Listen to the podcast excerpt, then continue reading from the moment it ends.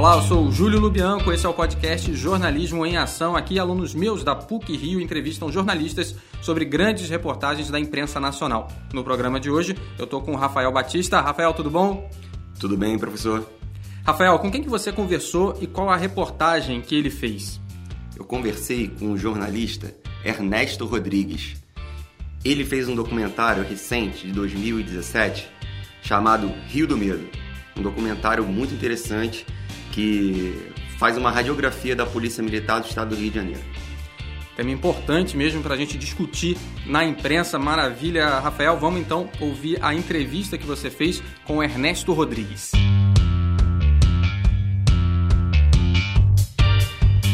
Jornalismo em Ação, o podcast que discute os bastidores das grandes reportagens da imprensa nacional.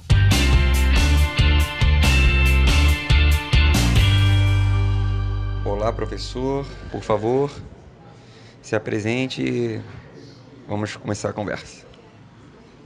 Olá, Rafael. É um prazer estar aqui falando para você e para alunos de comunicação e jornalismo. E eu, como jornalista, fico muito orgulhoso de poder compartilhar com, com seus colegas é, alguma coisa da minha experiência, particularmente num momento em que, passada a febre do do web jornalismo e dessa coisa da rede social, o jornalismo profissional se torna cada vez mais necessário na nossa sociedade.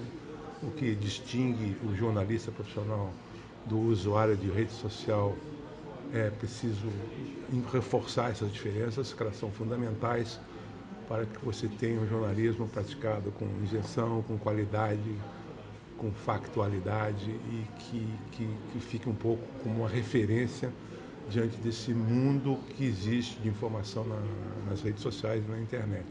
Então, desculpe fazer esse, esse, esse discurso inaugural, mas acho que os tempos atuais pedem muito isso do jornalismo, tá bom? Vamos lá.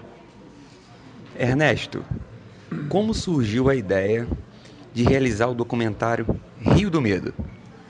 Bom, Rafael, a primeira, a primeira eu tinha um projeto é, uma coprodução da Globo News com o Canal Brasil e o projeto inicialmente ele era mais ambicioso e ele pretendia contar a história da PM do Rio de Janeiro, com tudo que isso representa em termos de, de demanda de produção e de pesquisa e de tudo mais.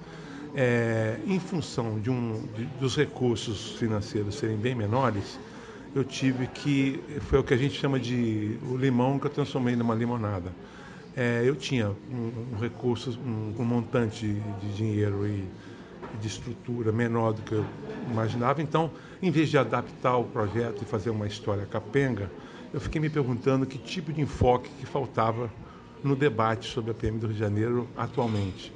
E aí depois você, você olhando, é, vendo os ótimos documentários que já foram feitos nos últimos anos, ou nas últimas décadas, eu diria até, sobre a violência no Rio e que envolve a PM, eu senti falta de um documentário em que o protagonismo, é, não necessariamente a razão, evidentemente, mas o protagonismo e o foco fossem os seres humanos, os cariocas fluminenses, as pessoas que fazem parte da, dessa instituição. É, essa instituição, na maioria dos documentários, aparecem é, com representantes ou que são corruptos ou que são violentos, e eu fiquei me perguntando se uma instituição com mais de 40 mil pessoas é, poderia, é, como que uma instituição dessa convive, convive ou conviveu e convive com essa exposição das mazelas dela, sendo que eu acho que a minha, a minha, a minha curiosidade era a seguinte, que, qual a cabeça dos PMs do Rio de Janeiro? É, desde os que estão entrando, os que estão na ativa e, e, passando também pelos que já saíram, que estão na reserva.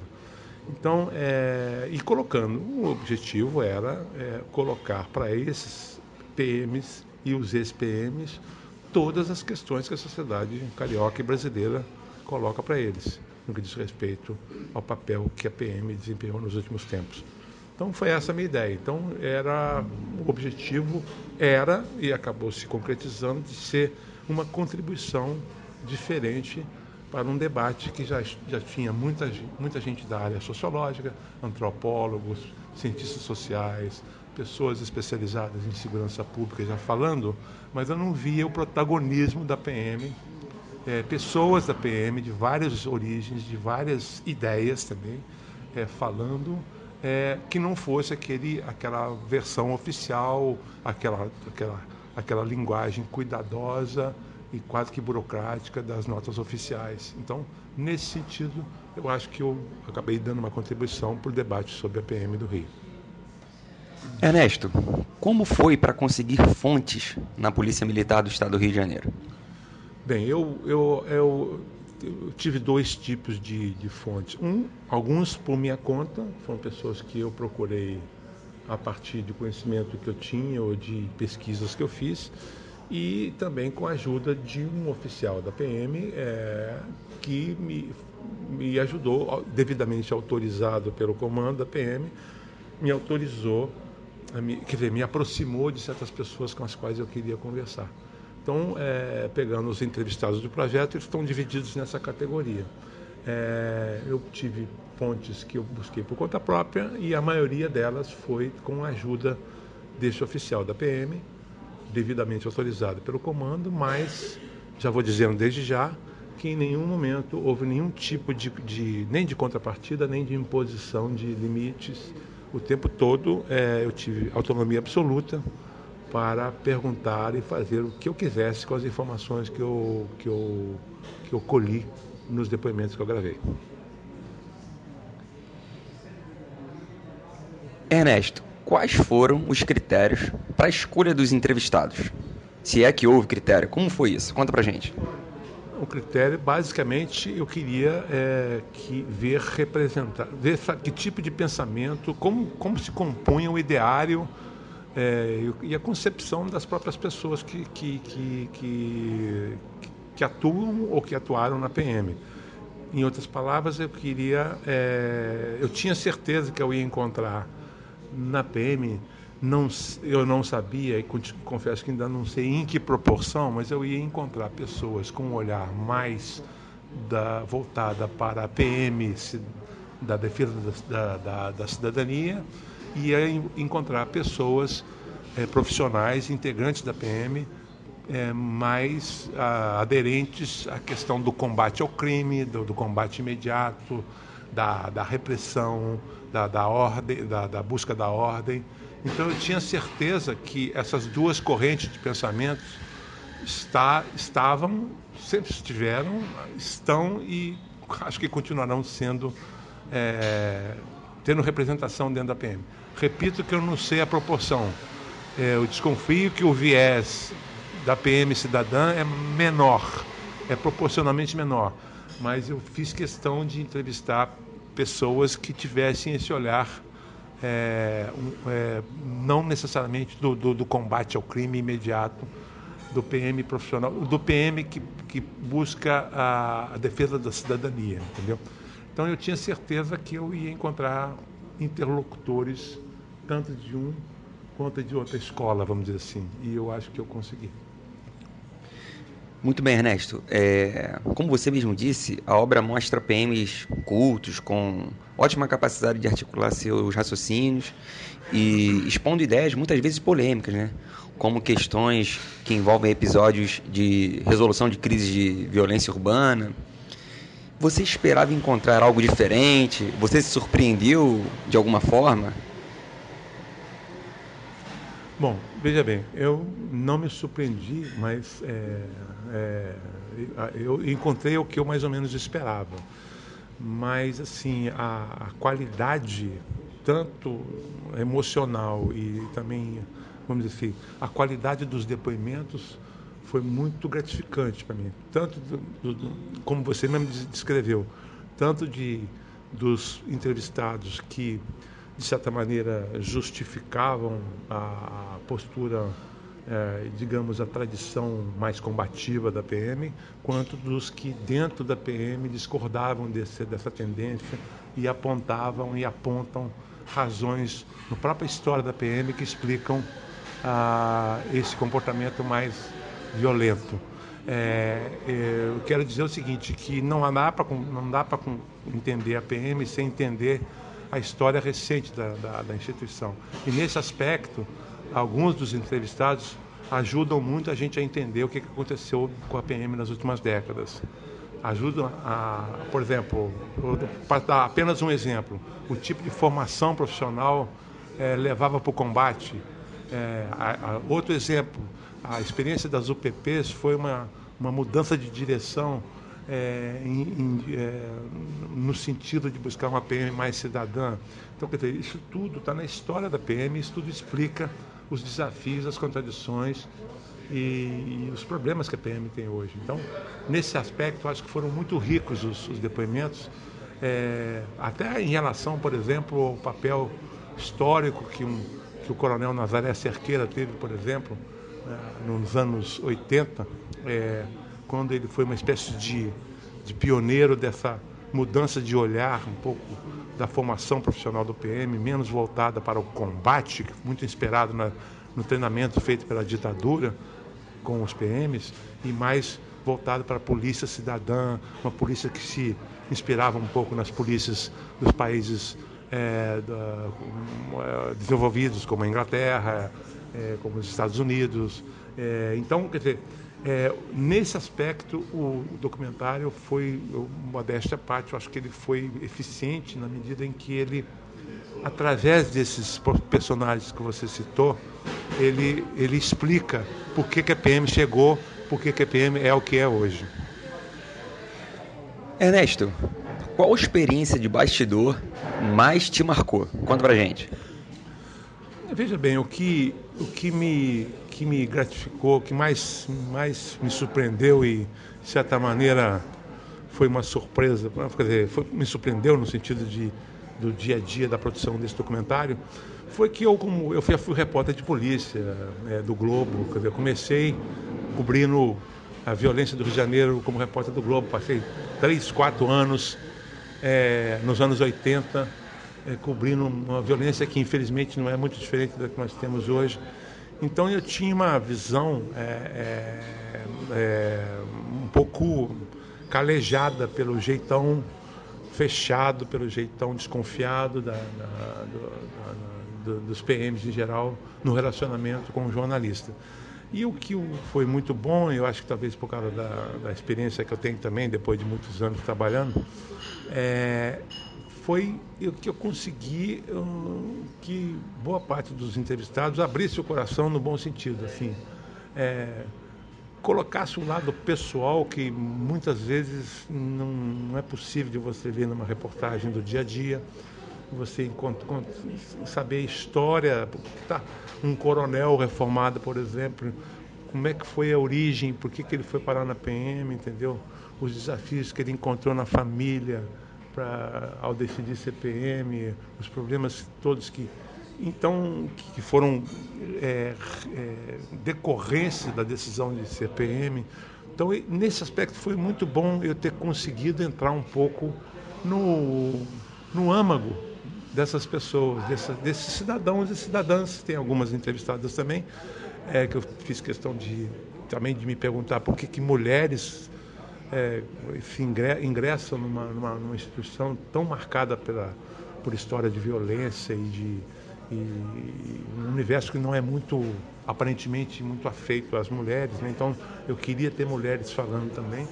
Então, dizer, o que foi uma grata surpresa foi eu ter conseguido que, esses, que esses PMs todos falassem comigo de uma maneira sincera, é, sem ficar com paranoia, com uma, sem ficar se censurando muito. Então, acho que isso, isso foi o que mais me, que me marcou nessa, nessas entrevistas, que, diga-se de passagem, é importante dizer isso, principalmente para para estudantes de comunicação que estão ouvindo esse, essa gravação, é preciso dizer o seguinte, que é, algumas pessoas podem dizer assim, mas você só ouviu o PM? É, e eu digo, sim, eu ouvi, isso foi proposital. Agora, a, todos os podres e todas as questões relativas a PMs estão no documentário levadas, levadas por mim. Quer dizer, eu fui a única pessoa que falou nesse documentário que não era PM. Então, se faltou fazer alguma pergunta, a culpa é minha, porque o meu compromisso foi o seguinte: eu vou levar para todos esses PMs de todas as, as hierarquias e idades e origens as questões que estão pulsando, que estão, na, que estão desafiando a, a sociedade do Rio de Janeiro atualmente. Então, é, nesse sentido, é o seguinte: eu sabia que eu poderia ser criticado por estar só ouvindo o PM. Por outro lado, eu falei assim: eu não vou deixar de perguntar nada que eu quero perguntar, que tem que ser perguntado para esses PMs. Então, foi o que eu fiz, entendeu? Nesse sentido, então foi muito bom eu ter conseguido chegar a esses PMs e foi ter muito bom eles terem também confiado em mim e, e, e terem dado um depoimento que está no dado depoimentos que, que, estão no documentário e que dão uma visão muito rica da diversidade que existe dentro dessa instituição que a gente está acostumado a, a, ver só como e que existe mesmo são os PMs violentos, os PMs que executam, os PMs que, que atropelam todas as regras dos direitos humanos. Isso a gente está muito acostumado a ver e isso não está isso não como é que eu vou dizer? Isso não está ausente no documentário. Isso é um dos assuntos do documentário. É, mas tratado pelos PMs entendeu? Essa é a diferença. Ernesto quando você entrevista o coronel reformado Vinícius Cavalieri ele claramente se emociona e vai às lágrimas. Você se emocionou junto? Qual deve ser o comportamento de um jornalista nessas ocasiões é para deixar a emoção fluir? Dá essa dica para gente aí, quando acontecer é, situações imprevistas nesse sentido. Olha, é, a gente, eu vou dizer para você, muito sinceramente, assim, a gente quando vai para uma entrevista, eu sempre na minha vida sempre fui, eu sempre fui muito, muito focado. Eu sempre fui, é, assim, eu vou, eu vou fazer as perguntas que tem que ser feitas para essa pessoa e em momentos que as pessoas é, se emocionam, isso para um jornalista para um biógrafo, isso em vez de ser um problema, isso é uma solução. Quer dizer, isso, isso, é, isso é o ouro em pó, às vezes, que você procura. O que é o ouro em pó? Você procura a verdade da pessoa.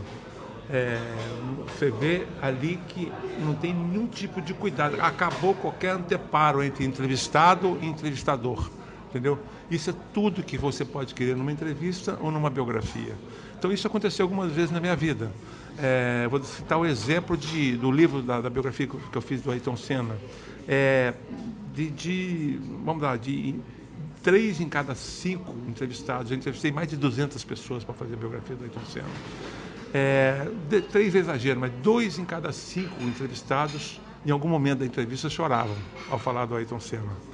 E uma outra vez eu fiquei um pouco tocado, mas em nenhum momento eu entrei na. Assim, eu me deixei levar pelo que eu.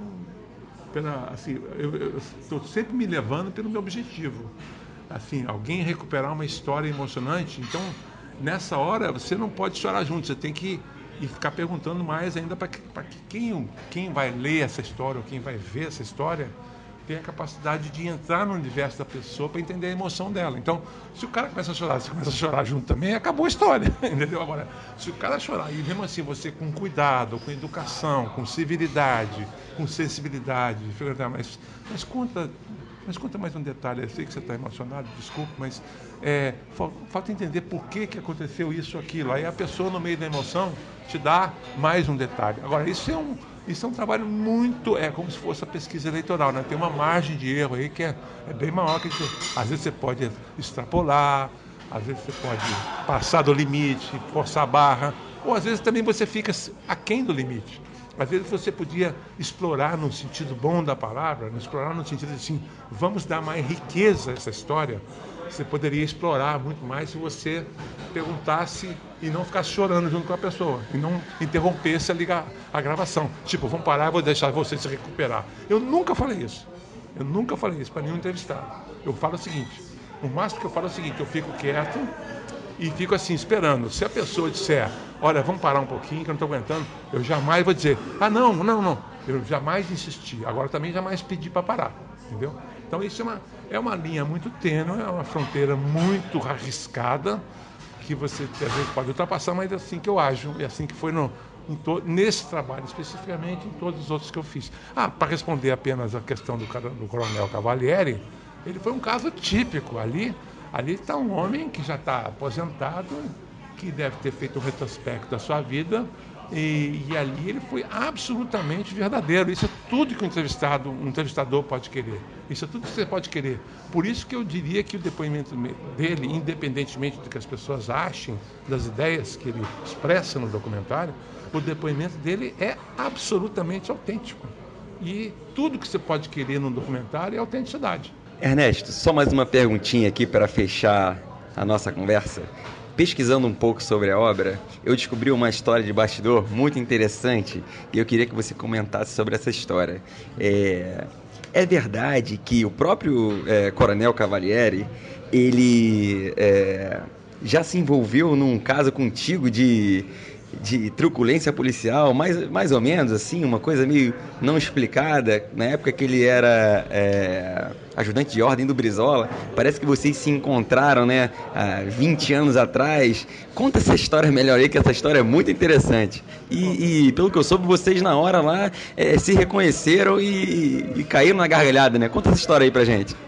Oh, é, foi realmente muito, foi muito engraçado, porque eu cheguei na casa dele na Barra da Tijuca e e, e fui recebido por ele, pela mulher dele, eu com a minha equipe de gravação e tal, e a gente chegou, foi se instalando aquela coisa, aquela rotina típica de o cara vai procurando o melhor lugar para fazer a entrevista e tal, tal.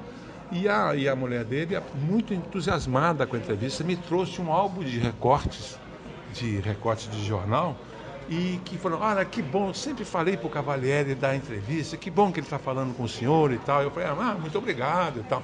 Aqui, ó, isso aqui, aí ela começou a mostrar para mim aquele álbum, tipo de recortes de imprensa, desde o início da carreira dele. Então eu comecei a folhear o álbum, de repente eu passei por uma página assim, que eu vi um incidente no qual eu fui protagonista. Eu e outro jornalista, meu colega Chico Teixeira, que era da Rádio Jornal do Brasil, era repórter do Globo. Eu cobria o Palácio da Guanabara no início do governo Brizola e o Coronel Cavalieri, então, se não me engano, capitão, ele era, ele era o ajudante de ordens, era o cara que cuidava da segurança do Brizola. E o Brizola tinha tido um episódio muito constrangedor para ele, que ela está buscando apoio de um, de um líder político, Jair Soares, que era governador do estado do Rio, Grande, do Rio Grande do Sul, que sempre foi ligado à ditadura, ele estava precisando do, de apoio político do partido desse Jair Soares no Rio de Janeiro. Aí o Brizola não queria de jeito nenhum que, aquela, que aquele encontro fosse documentado. E eu e o Chico Teixeira corremos atrás do carro do, do, do onde está um Opala, onde estava saindo o Jair, o Jair Soares. E aí fomos, levamos uns safanões de um monte de PM que estava no palácio. E aí, e aí isso, isso, isso virou notícia e tal, assim, tipo, segurança do governador, agrede jornalistas e tal. E eu, isso passou e tal, eu até parei de cobrir o Palácio Guanabara, segui minha vida profissional. Aí, 30 anos depois, sei lá, quase, Aí eu vejo que sou eu. Eu falei assim, coronel, esse jornalista aqui sou eu. Aí ele olhou assim, nossa, é você. aí, aí falou, você me desculpe, você entende meu professor? Ah, que isso, coronel? Isso aí faz parte tanto da minha realidade quanto da sua. Então foi, foi uma coisa muito engraçada como assim, as coisas acontecem assim. Quando que eu poderia imaginar que o oficial que, que comandou uma ação na qual eu fui, eu fui de certa maneira vítima, né? É, eu encontro o cara em outros 20 e tantos anos depois, numa outra condição, como entrevistador, e, e, foi uma coisa muito assim, foi um encontro assim, não teve nenhum problema, isso não criou nenhum, nenhum como é que eu vou dizer, nenhum ruído, não, até porque tudo que tinha que ser dito sobre o episódio, esse episódio que aconteceu no Palácio Guanabara, foi dito, foi documentado, para mim estava feito, faz parte da vida de jornalista, às vezes levar um safanão. Não, tô, não tô, estou justificando, estou dizendo que, é, assim como o médico às vezes corre o risco de se contagiar, um militar corre o risco de tomar um tiro, o jornalista às vezes corre o risco de tomar um safanão quando ele às vezes é, é, não calcula bem ou, ou quem está fazendo a, a, segurança não calcula bem o papel que ele tem. Né? Então, isso é muito comum de acontecer. Então foi um episódio muito engraçado, mas vida que segue, né? como diria o nosso mestre João Saldanha. Ernesto Rodrigues, muito obrigado pela entrevista. Os alunos de jornalismo estão muito satisfeitos, com certeza, com essa colaboração. E a gente, de coração, agradece muito a sua participação e deseja que a sua carreira como é, produtor, como biógrafo, continue cada vez mais como jornalista e você continue brindando a gente com obras maravilhosas como foi o documentário Rio do Medo. Muito obrigado, eu agradeço mais uma vez, espero ter sido é, claro, às vezes nem sempre a gente consegue, é, não tem tempo para fazer o copy desk, né, que dá uma mexida no texto, mas assim espero que minha que tenha contribuído para que os, os colegas seus e, se tornem é, profissionais preparados para situações como essas que eu descrevi aqui. E, e, e, e tenho certeza que, que né, eu, eu, gosto muito de dizer isso assim eu sou apaixonado por essa profissão e acho que ela tem os ingredientes de aventura também muito muito muito muito instigantes e eu desejo para você e para seus colegas um maior sucesso que eu felizmente eu tive ao longo da minha vida, que eu conquistei. Tenho orgulho da minha carreira. É, como você me sugeriu, quero continuar trabalhando muito tempo ainda, apesar da minha idade. E eu agradeço e um abraço para todos aí. Você ouviu a entrevista do Rafael Batista com o jornalista Ernesto Rodrigues. Rafael, o que você aprendeu com essa entrevista e o que você pretende utilizar nas suas reportagens? Eu aprendi que o jornalista, quando tem uma pauta, ele deve ir atrás da pauta dele, ele deve esgotar todos os meios necessários, porque as fontes, muitas vezes, elas estão perto de nós. A gente não pode desistir e temos que ir atrás de todas as possibilidades. Se a gente acredita na pauta, temos que ir atrás porque vai dar certo. E quem está ouvindo até aqui, Rafael, que gostou da entrevista que você fez e quer saber mais sobre bastidores de outras reportagens, o que, que, que, que pode ser feito? Então, ouçam os podcasts do Jornalismo em Ação. Inclusive, recomendo um podcast muito interessante da nossa companheira de turma, Maria Medeiros, que explorou uma entrevista sobre assédio sexual em categorias de base de futebol da Gazeta do Espírito Santo. Beleza, Rafael, obrigado. Obrigado também a você que ouviu esse programa até aqui. Um grande abraço e até o próximo Jornalismo em Ação.